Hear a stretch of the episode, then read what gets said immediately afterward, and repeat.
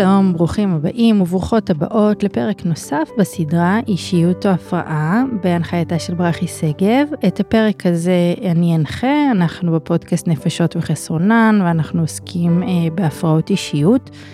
אה, ויש כאן היום אורחת מאוד חשובה ומכובדת שאני מיד אציג, אבל לפני כן אני מזכירה לכם, אפשר למצוא את הפרקים של הפודקאסט באפליקציות התומכות לאנשים שלא נגישים לאינטרנט.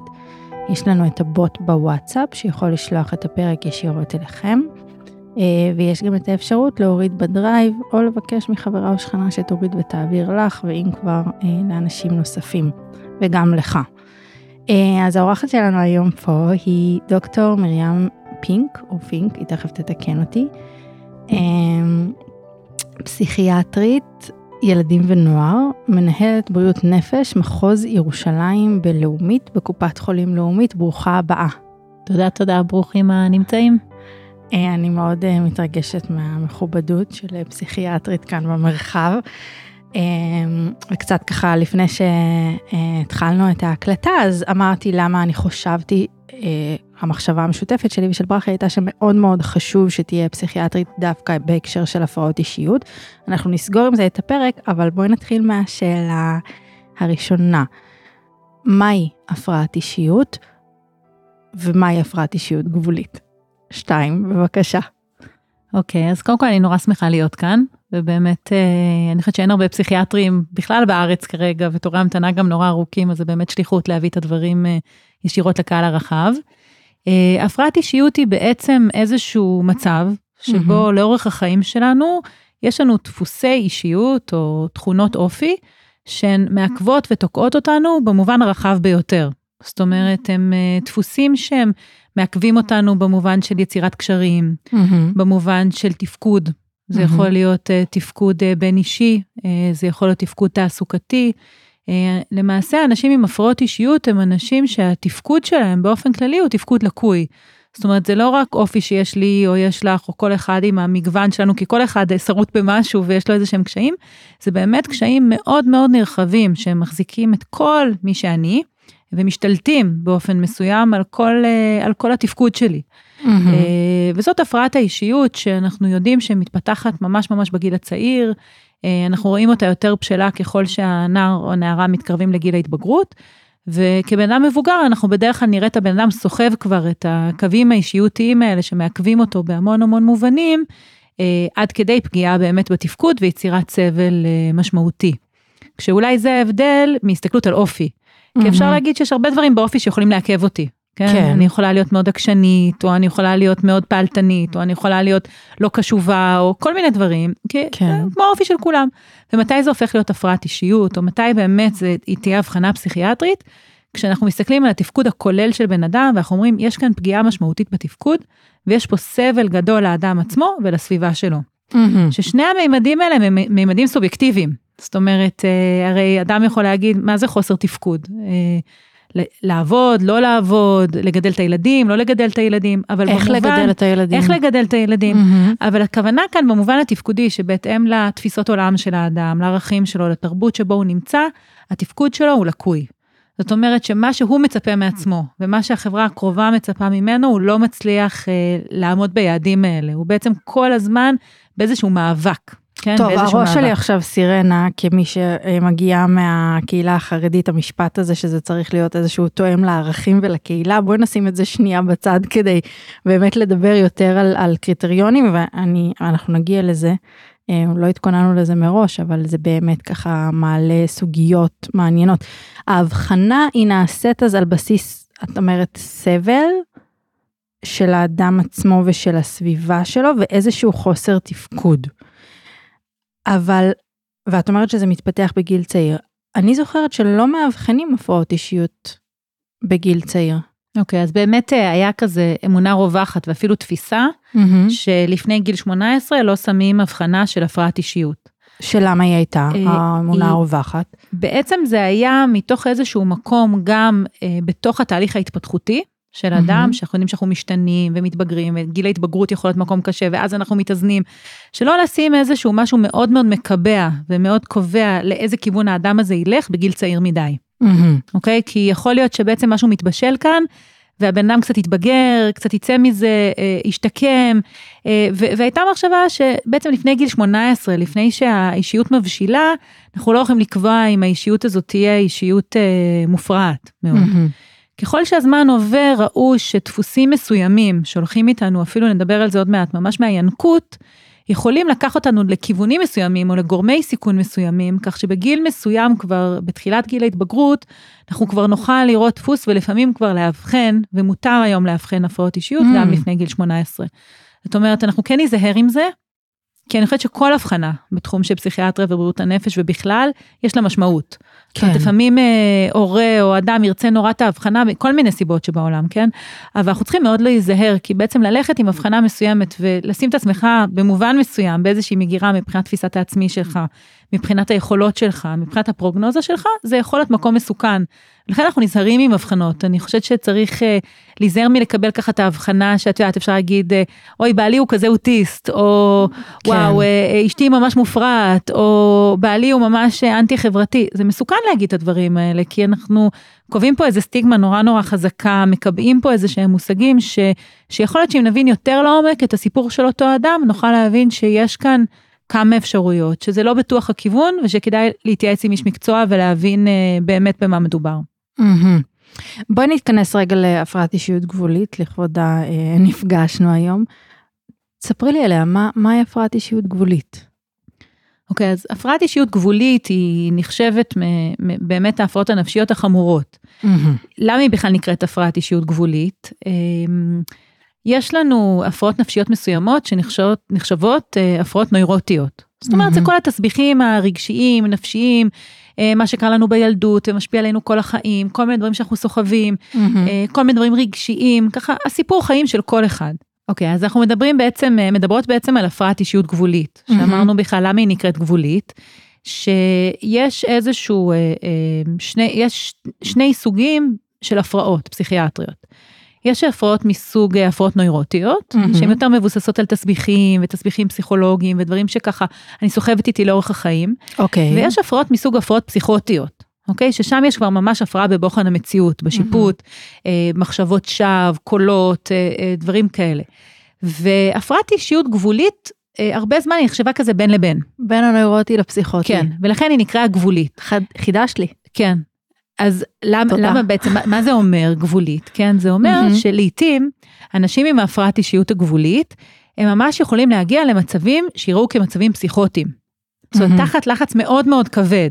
לדוגמה, אה, פרידה במערכת יחסים, אכזבה מאוד מאוד גדולה, משבר גדול בתוך המשפחה, הם יכולים ממש לעשות סוג של קריסה פסיכוטית. אפילו לפעמים אנחנו נראה אה, תקופות מסוימות עד כדי אשפוז פסיכיאטרי, שבאותם הימים זה יראה ממש כמו התקף פסיכוטי, mm-hmm. אבל בהתאוששות אנחנו לרוב נשמע שהיה שם איזושהי הבנה של מה שקורה, שהיה שם איזשהו ניתוק מהמציאות. זה לא אה, הפך להיות סכיזופרניה או הפך להיות אה, מחלה נפ... מחלת נפש מסוג פסיכוזה או, פסיכוזה או מניה, אלא זה ממש מוגבל בדרך כלל לכמה ימים או כמה שעות, בהן התחושה היא, היא תחושה של התפרקות. Mm-hmm. ואז בעצם הם יוצאים, משתחררים, משתחררות מהאשפוז וחוזרים חזרה למצב הנוירוטי.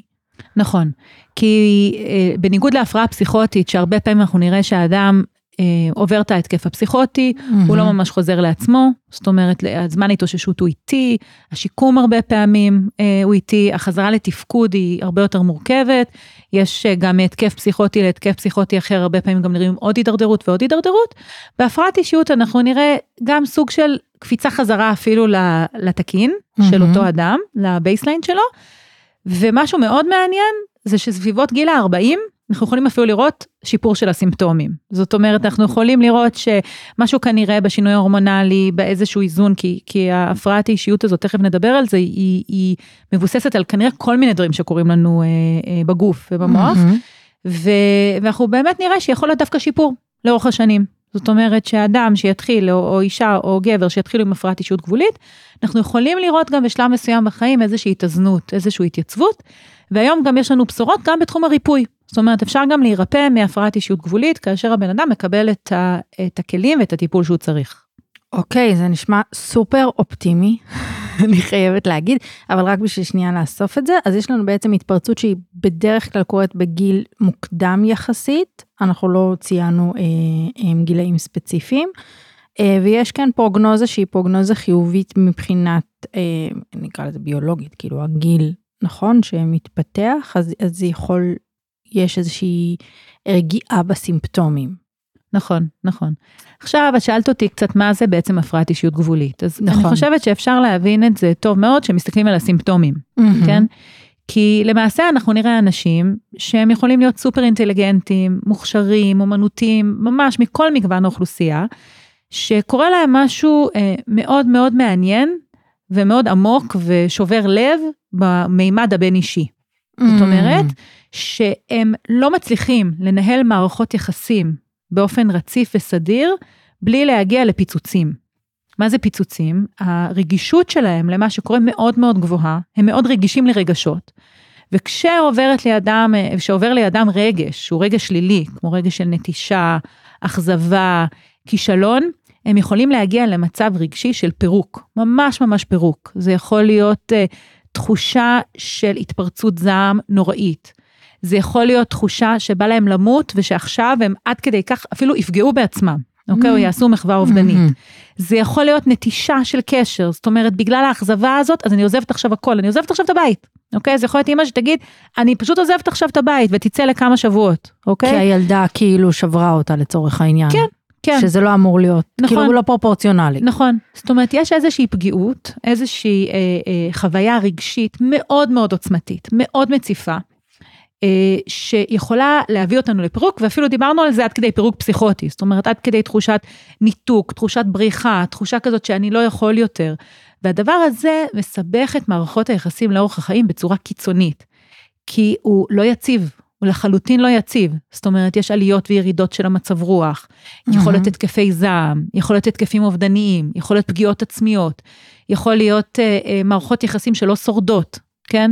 אה, אכזבה מאוד גדולה ממערכות יחסים, ציפיות מאוד מאוד לא מותאמות, ואיזושהי תחושה של אנדרלמוסיה כזאת, היא רגשית, בתוך מערכות היחסים, שיכולה ממש ממש לפרק וליצור ייאוש בתוך המרחב האישי, בתוך המרחב המשפחתי, התעסוקתי, של, אה, של מישהו שאתה אה, לא יודע מאיפה זה יבוא לך, זאת אומרת, מתי הוא הולך להתפוצץ. אז אנחנו הזכרנו הרבה פעמים, בס... אה, לא בסדרה הזאת רק, אלא בכלל באופן כללי הרבה פעמים בפודקאסט, בפרקים נוספים, את ה-DSM, שזה ספר האבחנות הפסיכיאטרי האמריקאי, שבעיקרון אנחנו אה, לא מאבחנים אה, לפיו, אלא לפי האירופי, אבל לומדים לפיו. מין כזה פיצול אה, אה, חמוד אה, של אה, לימודי פסיכולוגיה בישראל. ו... ויש קריטריונים. ואת מדברת מעבר לקריטריונים, מה שאני שמעתי עכשיו, אז בואי, כאילו, תספרי לי קצת על העבודה כפסיכיאטרית, מה, מה מגיע אלייך לקליניקה ואת אומרת לעצמך, אני חושבת שזה, שזה הולך לשם. זאת אומרת, כי, כי התיאור הזה, ה, באמת, כשזה נשמע סופר מבלבל, הפסיכוטי-נוירוטי הזה. נכון, נכון. אז איך בעצם הולכים לכיוון של ההבחנה הזאת, ואני, אני, ותכף נדבר על מי מורשה לאבחן. כן. אז אני אגיד קודם כל שאני חושבת שאנשי מקצוע בתחום בריאות הנפש צריכים להיות מאוד צנועים. כי יכול להיות שתפגשי בן אדם אה, בפרק זמן מסוים בחיים שלו, mm-hmm.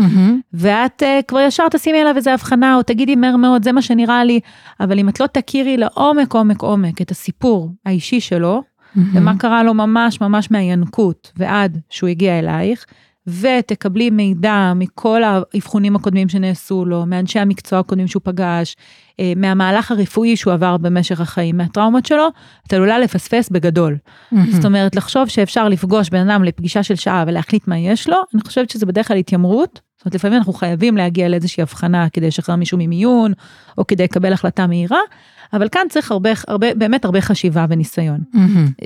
שהשלב הראשון הוא באמת אה, לקבל את האנמנזה, זאת אומרת, לשמוע את סיפור החיים של האדם, רצוי מאוד באמת לקבל את המידע ממש מהילדות המוקדמת. Mm-hmm. אני הולכת לפי גישה שאני חושבת שהיא נורא נורא מדויקת בתחום של הפרעות אישיות גבוליות, שזה הגישה הביו-פסיכוסוציאלית, כן. אוקיי? שבטח דיברתם עליה, אה, שמדברת על זה שהמצב הנפשי mm-hmm. קשור בעצם בשלושה מימדים. מובן אחד הוא המובן הביולוגי, כן. זאת אומרת, עם מה נולדתי? יש הרבה תכונות שהן מולדות ויש הרבה דברים שאנחנו נולדים איתם, כמו לדוגמה הפרעת קשב וריכוז, קושי בוויסות הרגשי, איזושהי נכות פיזית, ויסות חושי לפעמים. ויסות חושי, איזה מחוננות לדוגמה שבאתי איתה לעולם, איזה רגישות שבאתי איתה, אוקיי? אה, ויש אפילו תכונות שהולכות איתנו לאורך החיים, היו מחקרים גם שנעשו באוקספורד שממש דיברו על זה שיש תכונות, לדוגמה היפראקטיביות, לאו דווקא כ-ADHD, אלא שזו תכונה שיש אנשים נורא פעלתניים, וזה האופי שלהם כל החיים, אוקיי? מהמם. כמה אני צריך תגמול מהסביבה. זאת אומרת, יש אנשים שממש לא צריכים את האישור הזה מהסביבה, ויש אנשים שכל הזמן מחפשים את זה, וזה אחד הדברים שראו כתכונות אה, אה, שהן לא קשורות בהכרח במה עברת בחיים, אלא משהו שאתה ממש נולד איתו, אוקיי? כן. עכשיו, אז זה הדבר הביולוגי, אוקיי? מהמם. אה, יש את הנושא הפסיכולוגי, אוקיי? שזה כל הכוחות והחולשות אה, ביכולת ההתמודדות שלך. הביטחון העצמי שלך, תחושת המסוגלות שלך, אה, הדימוי העצמי, דימוי הגוף, אה, סגנון ההתמודדות, החוסן שלך, אוקיי? כל הכלים הפסיכולוגיים שאנחנו רוכשים לאורך החיים, וכל אחד מאיתנו קצת יודע מה יותר חלש אצלו, מה יותר חזק, מה ככה מערער אותו, מה לא. ויש את הסיפור הסוציאלי, שזה בעצם סיפור החיים של כל אחד. אה, מה עברתי בחיים, מי הייתה המשפחה שלי, איפה גדלתי, אה, מה הסיפור חיים שלי, הטראומות שעברתי, אוקיי? אה, לדוגמה, בהפרעת אישיות גבולית, הרבה, עכשיו יש הבחנה שהיא קצת מקבילה, אוקיי? אה, את מקדימה אותי. שזה ה... CPTSD. כן, בדיוק. שבה אנחנו אומרים שבגלל טראומות כרוניות וקשות שהאדם עבר, בעצם המופע של ההתנהגות שלו יהיה דומה להפרעת אישיות גבולית, אבל הטענה היא שזה שתי הבחנות מקבילות, שבעצם בהפרעת אישיות גבולית לא חייבים טראומה. יכול להיות בן אדם שלא עבר שום טראומה, לא פגיעה פיזית, לא פגיעה מינית, והוא יפתח הפרעת אישיות גבולית. לעומת התגובה לטראומה כרונית, שכאן יש את הרקע של הטראומה. ההבחנה של טראומה כרונית לא נמצאת ב-DSM. עדיין. אוקיי? לא נמצאת עדיין ב-DSM, ויכול להיות שיום אחד ההבחנות האלה גם אה, יתפצלו וגם יחזרו להיות יחד, אנחנו לא יודעים. כי פעם חשבו שכל אדם שהוא אה, מופיע עם איזה שהם סימפטומים פסיכיאטריים, כנראה יש לו טראומה, אוקיי? אה, מהמם. אולי יש פגיעה מינית שהוא אה, מכחיש או מדחיק, אבל יש, יש, אני, זו תפיסה שעדיין קיימת, קיימת. בעולם שלנו, כי אני חושבת על הספר של לואי סרמן, ועל נכון. כאילו איזה שהם מחקרים בתחומים של התמכרויות ודברים כאלה, שבאמת מדברים על טראומה, אבל אנחנו מדברים כאן על הפרעת אישיות שיכולה לצמוח גם בסביבה, אני כאילו, מה שאני מנסה להבין זה אם היא יכולה לצמוח בסביבה אידיאלית, כי זה נשמע שלא, כי גם אם בן אדם נולד עם טמפרמנט מאוד רגיש, והוא הגיע להורים הנכונים שמבינים שצריך את זה, ההורים נכונים תמיד, סליחה. הגיע להורים שבאמת יש להם איזושהי פניות ויכולת להחזיק את זה שנולד להם תינוק מאוד רגיש ולהתנהג איתו ממש ממש בעדינות ו... ולעטוף אותו והכל, כאילו, אני, אני, קשה לי לראות איך מתפתח, תתפתח שם הפרעת אישיות. זאת אומרת, אז אני חושבת אני- שהפרעת אישיות מתפתחת באיזשהו מקום שהרכבות האלה, הן טיפה לא מצליחות להשתלב ולנסוע נכון, אז יש, באותו אז, אז מסלול. התפיסה, התפיסה היא בעצם שיש פה איזושהי מערכת של דיסוננסים או קונפליקטים שנוצרו, מהמם. ש, שסביר להניח שאנחנו נראה באנמנזה, בתחקיר הזה, אנחנו נראה שאותו ילד נולד כילד רגיש. מהמם. לפעמים זה לא נרגע, היה צריך להיות כל הזמן בידיים. כן. כן. לפעמים זה ילד שכל דבר גרם לו לבכות, אוקיי? שאת, שהיה ככה מאוד מאוד צריך את ההורים לידו. אה, אנחנו נשמע את זה הרבה פעמים באנמנזה, וכשניקח אחורנית לנערות או נשים או גברים עם הפרעות אישיות גבוליות. אה, ואנחנו בדרך כלל נשמע גם את הסיפור של מה שנקרא סביבה לא מתקפת, אוקיי? כן. שמה זה אומר סביבה לא מתקפת? זה יכול להיות ההורים הכי נורמטיביים בעולם, אוקיי? זה יכול להיות אני, זה יכול להיות את, זה יכול להיות כל דבר. כן. אבל מה? נוצר פה איזה דיסוננס. בין תינוק, בין ילד שהיה צריך איזשהו הורות מצטיינת, דיוק ממש ממש ברור, תיקוף של מה שהוא מרגיש, לבין ההורה הרגיל, הנורמלי, שפשוט לא הבין מה יש לו בידיים, כי זה כל כך היה מציף. כי אותם ילדים יכולים להיות מתישים באופן קיצוני. זאת אומרת, הם כל כך אינטנסיביים מבחינה רגשית, הילדים עם הקשיים בוויסות רגשי. כי הרי כל דבר שעובר לידם, כל רגש, כל חוויה, יכולה לחוות כמו הר געש. מהמם. ואז יכול להיות שקצת היא נעלבה, או קצת קרה משהו, וזה בכי, וצעקות, והתפרצויות, וזה הרבה פעמים גם הולך עם ילדי ADHD ברקע. שבאמת ילדים שהם אימפולסיביים רגשית באופן קיצוני, והם חווים את המציאות בצורה הרבה יותר אינטנסיבית, וזה נורא נורא מתיש. אז זה יכול להיות ההורה הכי הכי רגיל בעולם, שפשוט לא היה מסוגל לתקף את הדבר הזה, שהיה כמו פצצה מתקתקת של רגשות בבית. תודה אנחנו- לך על זה. זה כן. בעיניי ממש ממש חשוב, כי אנחנו באמת לא רוצות לייצר כאן איזשהו מקום שמאשים הורות בהתפתחות של הפרעות. אנחנו יודעות שיש לזה מקום, אבל זה לא, זה לא, זאת לא ההבחנה פה. לא, גם יותר מזה, אנחנו נראה משפחה עם הרבה ילדים, יכול להיות ארבעה ילדים, יכול להיות עשרה ילדים, ואח, ואחד יהיה עם הפרעת אישות גבולית, שזה גם נכון סטטיסטית באוכלוסייה, כן? Mm-hmm. ואנחנו נראה שיתר הילדים ידווחו שההורים היו בסדר, הם היו בסדר גמור, ושיש תסביכים הכי רגילים בעולם שקרו באותה משפחה. כן. אבל אותו ילד ספציפי, בשבילו זה היה יותר מדי. כן. זאת אומרת, הוא חווה את המציאות באופן לא מתקף, הוא חווה את זה שאף פעם לא מבינים אותו, שתמיד כועסים עליו, שתמיד אומרים לו שהוא דרמטי, שתמיד אומרים לה שהיא מגזימה, אוקיי? כן, שאומרים לה שהיא ילדותית, כן. וכל האמירות המאוד שיפוטיות האלה כלפי העולם הרגשי שהן הכי הכי שגרתיות. תחשבי כמה פעמים אנחנו אומרים לפעמים לילדים שלנו, די אתה מגזים, די אתה תינוקי, די תתבגר, זה גם דברים. אתה דרמטי. ואתה לי- לי דרמטי. רוצה להגיד, יש נכון, לי ילד אה, נכון, דרמטי. זה, זה נורמלי, זאת אומרת, כן. זה לא אמירות פוגעניות, חס וחלילה, כן? אבל לילד מסוים זה יכול להיחוות כי. בעצם, כשזה חוזר וחוזר וחוזר, וכל הזמן, אה, אנחנו רואים את זה גם בילדי ADHD, שמרוב שהם חווים מהסביבה כל הזמן, די, די, תפסיק, תפסיק, תפסיק, תפסיק, הם מפתחים דימוי עצמי מאוד מאוד שלילי, וגם איזשהו אה, ניתוק.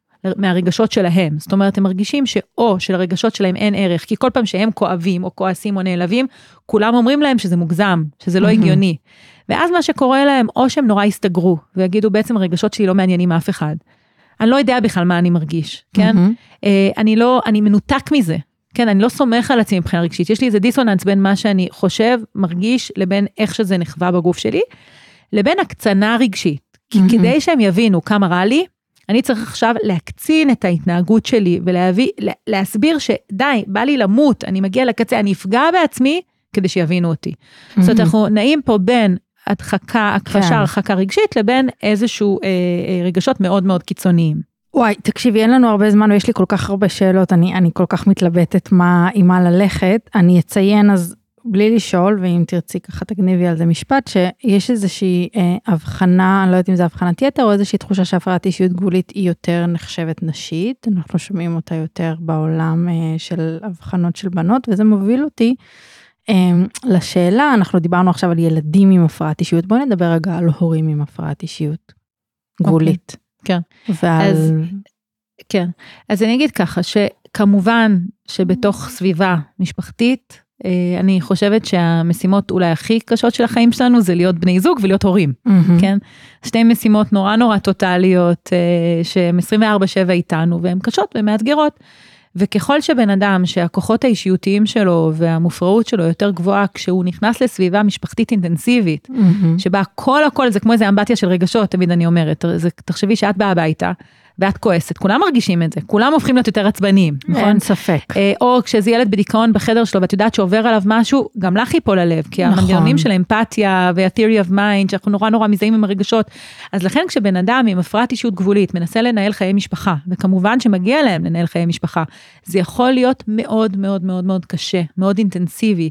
כי הפחד הזה מנטישה, וכל הזמן המחשבה הזאת שכל דבר בתוך מערכות היחסים נחווה כ, כאיזשהו רגש שיכול להביא לפיצוץ, יכול אה, להוביל לאיזושהי תחושה במשפחה שאנחנו לא יכולים לתפקד ככה. זאת אומרת, איזושהי אה, אה, גבוליות בתוך המשפחה כבר. זה הסבל שציינת בהתחלה, הסבל לאחרים, ושהוא לפעמים, הוא בעצמו איזשהו גורם שמפנה אנשים, נכון? להבחנה, זאת אומרת, יכול להיות שהוא ילדים או בני זוג שיגידו, משהו לא קורה, אנחנו חייבים להבין מה קורה עם, ה, עם ההורה הזה, גם אם הוא בעצמו לא חווה סבל ברמה שהוא חושב שזה מתאים להבחנה פסיכיאטרית, כי הרי הסבל נגרם לו מכל נכון. הסביבה, ולא נכון. חס וחלילה מהפרעה. ואותו אותו מטופל הרי יכול, אה, אה, אני אומרת, לא תמיד אנשים מבינים גם מה עובר עליהם, כי הרבה פעמים אתה נורא נורא רואה את זה בסביבה שגדלת בה, בהאשמה של ההורים שלך, במה שאתה עברת בחיים, ו- ואתה לא תמיד אה, אה, מסוגל לקחת אחריות, להבין את עצמך, לקבל את עצמך ולהגיד, אני רוצה לעבוד על זה ממקום של חיזוק ותקווה. ואז יכול להיות שמישהו העז להגיד לך משהו על זה, ואתה אומר, זה אשמתו בעצם, הוא לא ידע כלום. ואז עוד בן אדם אומר לך, ועוד בן אדם אומר לך, ועוד בוס בעבודה, ועוד בן זוג. וחלק מהאנשים פשוט אחרי כל כך הרבה סבל במערכות יחסים, באים אלינו ואומרים, כל כך הרבה אנשים אמרו שבלתי אפשרי להיות איתי, שכל כך Mhm. קשה איתי, שאולי באמת יש בזה משהו, ואני צריך לטפל בעצמי, כן? Uh, התחושה הרבה פעמים של אנשים עם הפרעת אישיות גבולית זה שהם עוברים מטיפול לטיפול, מדבר לדבר, ושום דבר לא עוזר להם. Uh, תחושה כזאת של רגע, כבר הייתי אצל כל הפסיכולוגים בעולם, שום דבר לא ריפא אותי. אה, וזו תחושה מאוד מאוד קשה, כשאתה מסתובב עם איזושהי אה, הפרעה שאתה חושב שאתה לא תוכל להירפא ממנה, ושכל יום מפתיע אותך מחדש לאן אתה עלול להגיע בזמנים הקשים. Mm-hmm. מצד שני, וזו האופטימיות שנתתי בהתחלה, אני חושבת שאני ככה זכיתי שבמהלך ההתמחות נחשפתי לשיטת טיפול שנקראת DBT, ואז למדתי אותה מאוד לעומק והתמקצעתי בה, שהיא בעצם שיטת טיפול שהמציאה אותה פרופסור מרשה לינהן, שהיא בעצמה אבחנה, אה, אה, הייתה מאובחנת עם הפרעת אישיות גבולית. והיא אמרה, אני רוצה באמת באמת להבין לעומק, מה הנקודות בהן אדם עם הפרעת אישיות גבולית צריך עזרה, כדי לפתח את המיומנויות הנכונות ולחזור לתפקוד תקין. והיא באמת יצרה תוכנית פעולה מדהימה, באמת תוכנית טיפול מדהימה, שאפשר ממש להירפא מהפרעות אישיות גבוליות אם הולכים בה ומתקדמים בה ועושים את העבודה שבה. Mm-hmm. אז את פסיכיאטרית אנחנו רגילים שבדרך כלל פסיכיאטרים אחראים על נתינת מרשם. אז המרשם הוא בעצם תוכנית טיפול. נכון. של עבודה. נכון. ואנחנו, יש לנו כן פרק ש, שיעסוק בהרחבה ב-DBT, מטפלת קבוצתית שעושה קבוצות אה, ל-DBT דווקא באמת יותר לטראומה, אבל גם, אה, אה, גם להפרעת אישיות גבולית. אה, וזה סתם, אני דבר ראשון שמחה לשמוע שבאמת יושבת לידי רופאה שאומרת תלכו ותעשו את העבודה הזאת, זאת אומרת זה משהו שהוא מוכר בעולם של פסיכיאטריה, אנחנו מאבחנים הפרעת אישיות גבולית, אנחנו נפנה ל-DBT. כן. אה, זה מאוד מאוד מוכר, ואני חושבת שגם בישראל הייתה על זה עבודה מאוד חזקה, וגם הקורס הזה היה במימון ובהחזקה של משרד הבריאות. אני חושבת שבכלל הפסיכיאטריה, יש לנו המון המון שאלות על פסיכיאטריה, כן? כן. אה, האם זה נכון להכניס אנשים למגירות, האם זה נכון לתת את ההבחנות האלה, האם, האם היה יותר נכון לטפל בכלל מהמקור של הבעיה, או יש לנו באמת הרבה שאלות. אבל אני חושבת שבהפרעת אישיות גבולית, שהתפיסה של העולם הופכת להיות כל כך שחור ולבן, mm-hmm. שיכולה להביא אותנו למקום של דיכאון מאוד מאוד קשה ואמירות מאוד מאוד קשות ולפעמים גם דיכאון שנלווה להפרעת אישיות גבולית, שלפעמים כן מצריך טיפול תרופתי, זאת אומרת לפעמים רמת החרדה והאובססיביות והדיכאון מצריכים התערבות גם של טיפול תרופתי ובאמת okay. אוקיי. ללכת לאדם המומחה ולראות איך אפשר קצת להקל, קצת להפחית את הסימפטומים. לא להיכנס למקום מסוכנים, כמו לדוגמה לקחת בטעות תרופות הרגעה שהן נורא ממכרות, אלא באמת לקחת את התרופות שיותר מדויקות לך ולהיות במעקב. אבל יחד עם זה, וזה היה מאוד מאוד מקובל, זה באמת להיות במקום הטיפולי המתאים. וגם אם ההמתנה היא ארוכה, כי אנחנו יודעים כיום שבשירות הציבורי ההמתנה היא ארוכה, כן, זה לא קל. יש כל כך הרבה חומרים היום דיגיטליים וספרים שאפשר לקרוא ולהתחיל להתקדם ברעיון, זאת אומרת, האדם שיש לו את ההפרעה המשפחה, המשפחה, שידעו כמה שיותר, באמת, שיקראו על ה-DBT, שיקראו מה זה אומר, שישמעו את ההרצאות, יש כל כך הרבה חומרים היום שיכולים לקדם אותך בהבנה, גם אם אתה כרגע ממתין לטיפול ומחפש את המקום הנכון. אז אני באמת אשתדל uh, בתיאור הפרק להוסיף גם הפניות למקומות רלוונטיים שאני עדיין לא, לא יודעת עליהם. אני אשמח אם ככה לקראת סיום תדברי שנייה, uh, um, תתני ככה כלים על החוויה של בני המשפחה. כי יש כאן באמת דיברנו קצת ככה, לא, לא נכנסנו עד הסוף לסביבה המתקפת והלא מתקפת, וכמטפלת שנפגשה במטופלות עם הפרעת אישיות גבולית, אני יודעת שזה מאוד קשה להחזיק טיפול. אני יודעת שיש בחוויה של המשפחות באמת הרבה מאוד מצוקה וסבל. כן. אני חושבת שזה דבר מאוד מאוד קשה וגם למרות שאנחנו בשנים האחרונות רואות התקדמות מדהימה בתחום בריאות הנפש והפחתת הסטיגמה ופתיחת שירותים, עדיין המתמודד והמשפחה של מתמודד נפש ואדם עם הפרעת אישיות הוא ממש מרגיש בודד במערכה. אה, ואני חושבת שכאן נגיד הכלים קודם כל של אה, ויסות, mm-hmm.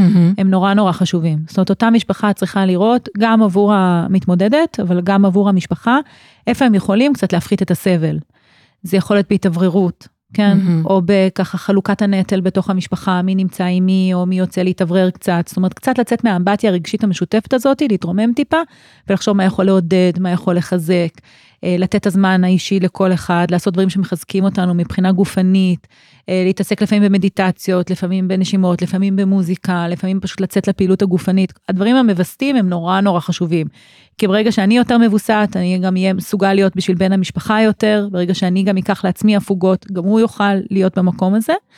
אה, והדבר השני, באמת, אני חושבת שזה העיקרון של הדיאלקטיקה, זאת אומרת להבין שהשחור לבן הזה, הם חייבים להחזיק אותו יחד.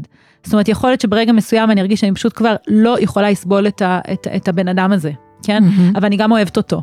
ולהחזיק את שני הדברים האלה יחד ולהגיד, יכול להיות שברגעים מסוימים אני ארגיש שאני לא יכול יותר, אבל אני גם כן רוצה להחזיק את התקווה, ואני גם כן רוצה להחזיק את האמונה, וזה נורא נורא חשוב, באמת להחזיק את המורכבות הזאת ולשמור על התקווה, כדי למצוא את הדרכים לריפוי.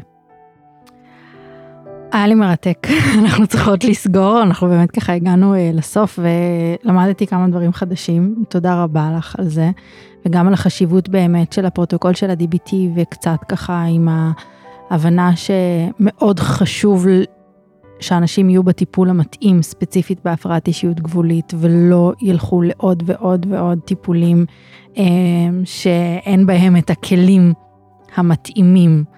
אה, לטפל ספציפית בזה, ובאמת אני ממש ממש מודה לך שבאת להתארח פה. יש משהו נוסף שאת רוצה להגיד? לא, תודה רבה. תודה.